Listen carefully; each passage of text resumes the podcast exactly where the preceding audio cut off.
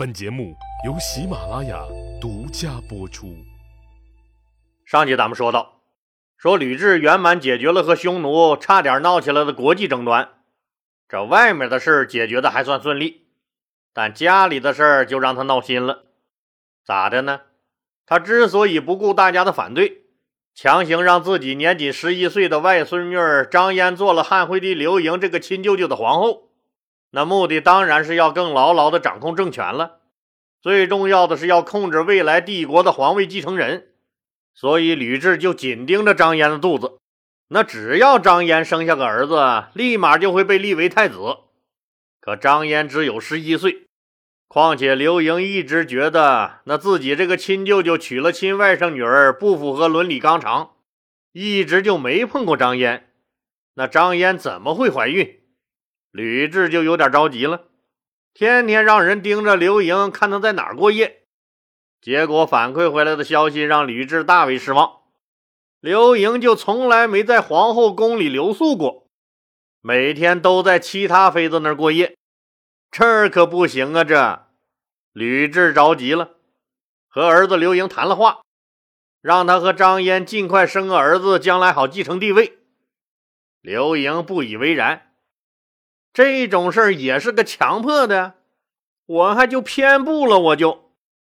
刘盈依然我行我素，那依然是流连在其他妃子宫里。吕雉也急了，哎，你这臭小子，好赖话你听不明白咋的？你不碰皇后，她咋就能怀孕？没办法，吕雉也凑上来加个戏，亲自主持在刘盈的后宫嫔妃们之间开展了一次大讨论。讨论的主题就是论魅惑皇帝的一百种死法。那什么是魅惑皇帝？那就是缠着皇帝求欢呗。话题重点围绕说当年因为魅惑先帝而被做成人质、悲惨死去的契机戚夫人展开的，主要探讨一下他死的必然性和必要性。一听戚夫人死的那个惨状，那可把宫里的小妃子们吓屁了。尤其是吕雉告诉他们，也是那个贱货不抗折腾，本来是要把他用大铁钩子挂在太阳底下活活晒干的，没想到他那么不争气，先死了，一场好戏没看成，这可都是教训呐！我不希望你们中的谁因为魅惑皇上也沦落到这个地步。小妃子们一听，可吓坏了，那当场就有人尿了裤子。吕雉这么闹是个啥意思？啥意思？就是警告一下这些个刘盈宠信的嫔妃们，都给我老实点不要魅惑皇上，老是留宿在你们宫里，否则有你们好看。为了保全自己的妃子，没办法的刘盈只能每天晚上回皇后张嫣宫里睡觉，要不就睡在办公室。即使去了张嫣宫里，也是倒头就睡。吕雉天天等着张嫣怀孕的好消息，可一直不见自己的外孙女肚子有动静。吕雉更急了，她很清楚，这刘盈已经被酒色掏空了身子，得赶紧让他和张嫣生个儿子出来。如果没有皇后嫡生的儿子，以后的继承人自己就没法控制了。这怎么办呢？又一想，那会不会是张嫣太小的过？那身体不成熟，还怀不上个孩子。但时间紧迫，必须先弄个孩子立为太子。万一刘盈有个三长两短，那自己还能继续控制朝政。他就让太监们密切注意刘盈后宫的妃子们，说哪个妃子有怀孕的迹象，赶紧报告他。刘盈虽然晚上按时回家留宿在皇后宫里，但有些事儿白天也是能干的。反正不久以后啊，一个姓周的小妃子怀了孕，吕雉赶紧找到张嫣，让她假装已经怀孕。张嫣自然是不愿意，吕雉就威胁说：“现在她要是生个儿子，而你皇后要是一直没有儿子的话，以后谁继承大位？”你只有假装怀孕，如果那个妃子生下男孩，就说是你张嫣所生，日后立为太子。如果你不假装怀孕的话，那肯定是不能让那个姓周的妃子生下这个孩子。我会尽快让人处理了他。张嫣惊呆了。如果自己不装出怀孕的样子，那个可怜的小妃子和她没出生的孩子都会死。善良的张嫣为了保住那个妃子的命，只能是答应假装怀孕。吕雉大喜，那多次对外宣称说张嫣皇后已经身怀龙种待产了。等到姓周的那个妃子生了以后，恰好是个男孩。孩子一生下来，吕雉就让人夺了孩子送到皇后宫里，假装是张嫣生的，立为太子。这个孩子就是后来继位的前少帝刘公。为了灭口，一杯毒酒让刘公的亲妈。那个姓周的小妃子永久去天堂旅游去了。张嫣知道后非常伤心，发誓要好好对待这个可怜的孩子。再说刘盈，自己喜欢的周妃子被毒死，孩子也被无情的抢走，这给刘盈的心理造成了巨大的创伤。从此，天性仁厚的他更对一切灰心丧气了，更是啥事也懒得管了。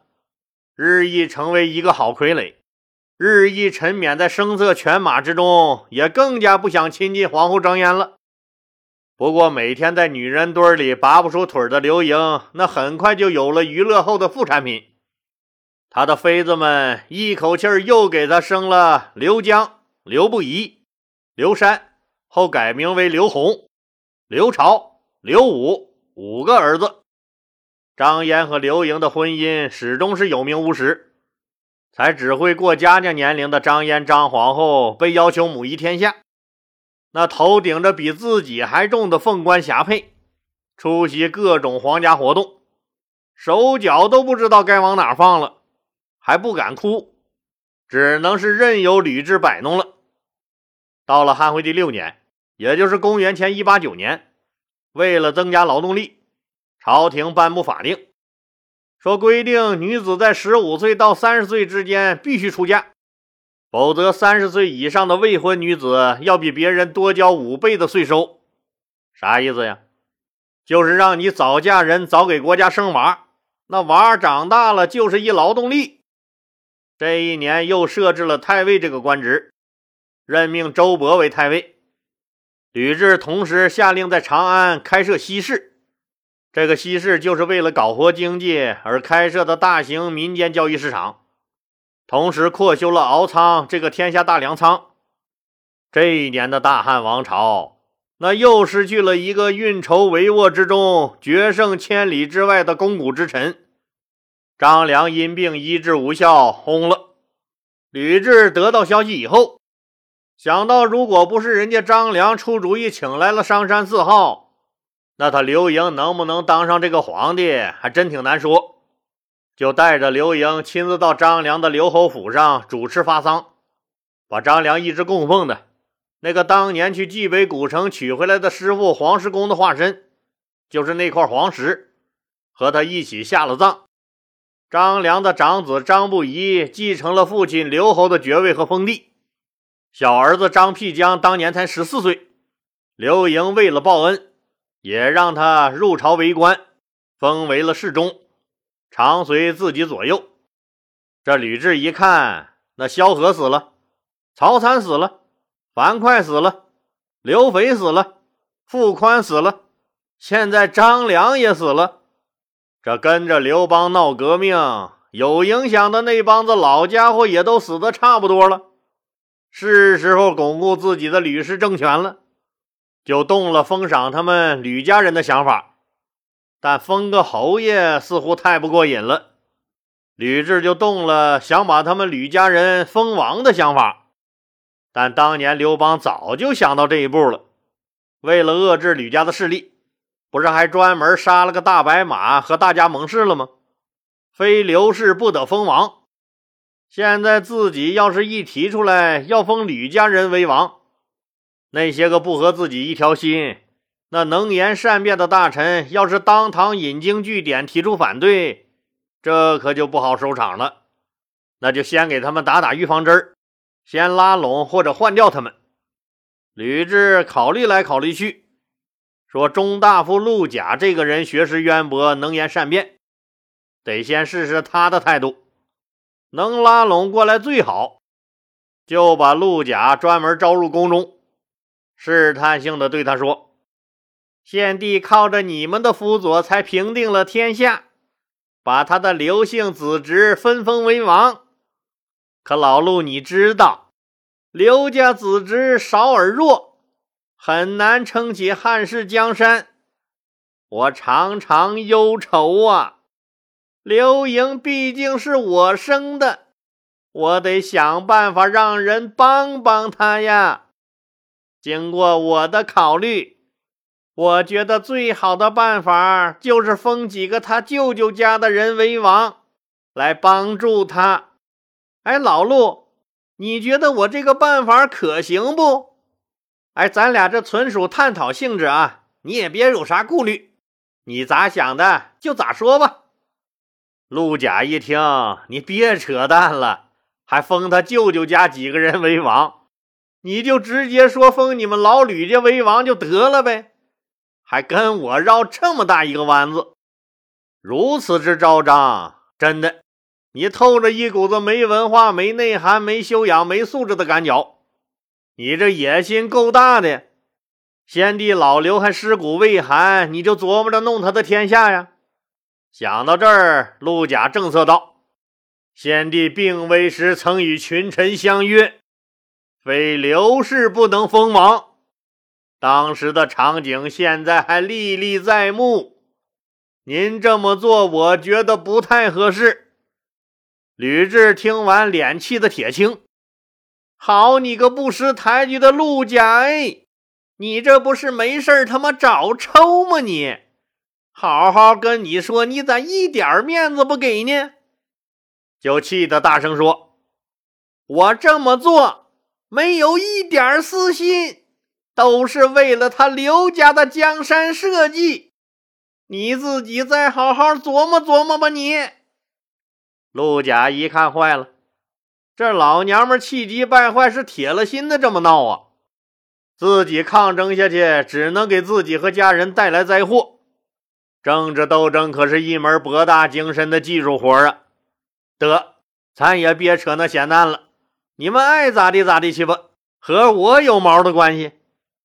陆贾也赶紧马上回应道：“太后啊，臣最近病了，一直烦躁不安，这脑子也不好使了，干什么事儿也都静不下心来。您刚才说的那些话，容臣回去好好考虑一下，等臣的病稍微好一些。”臣再来和您探讨这个问题，您看行吗？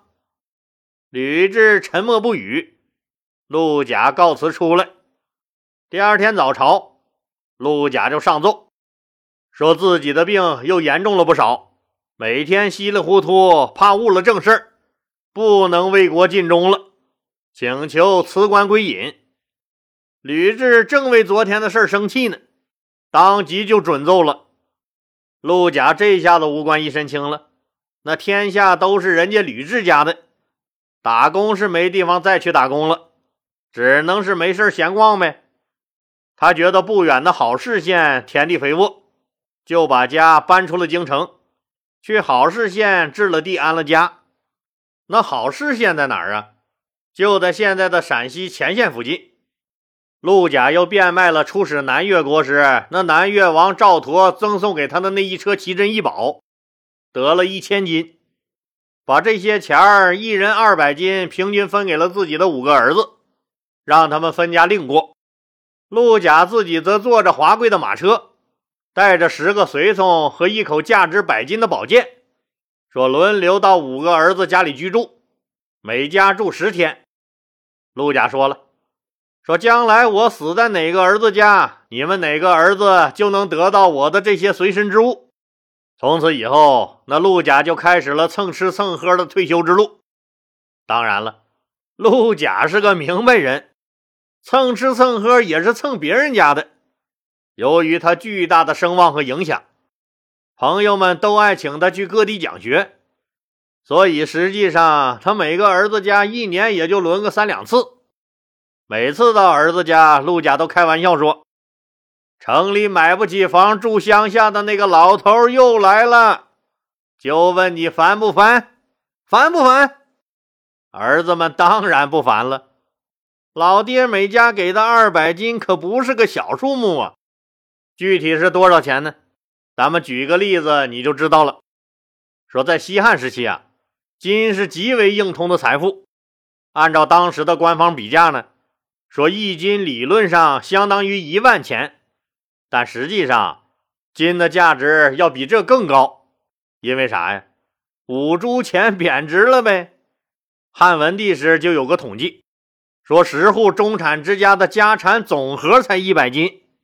平定吴楚之乱，那汉景帝赏给窦婴的巨额奖金也只是一千斤。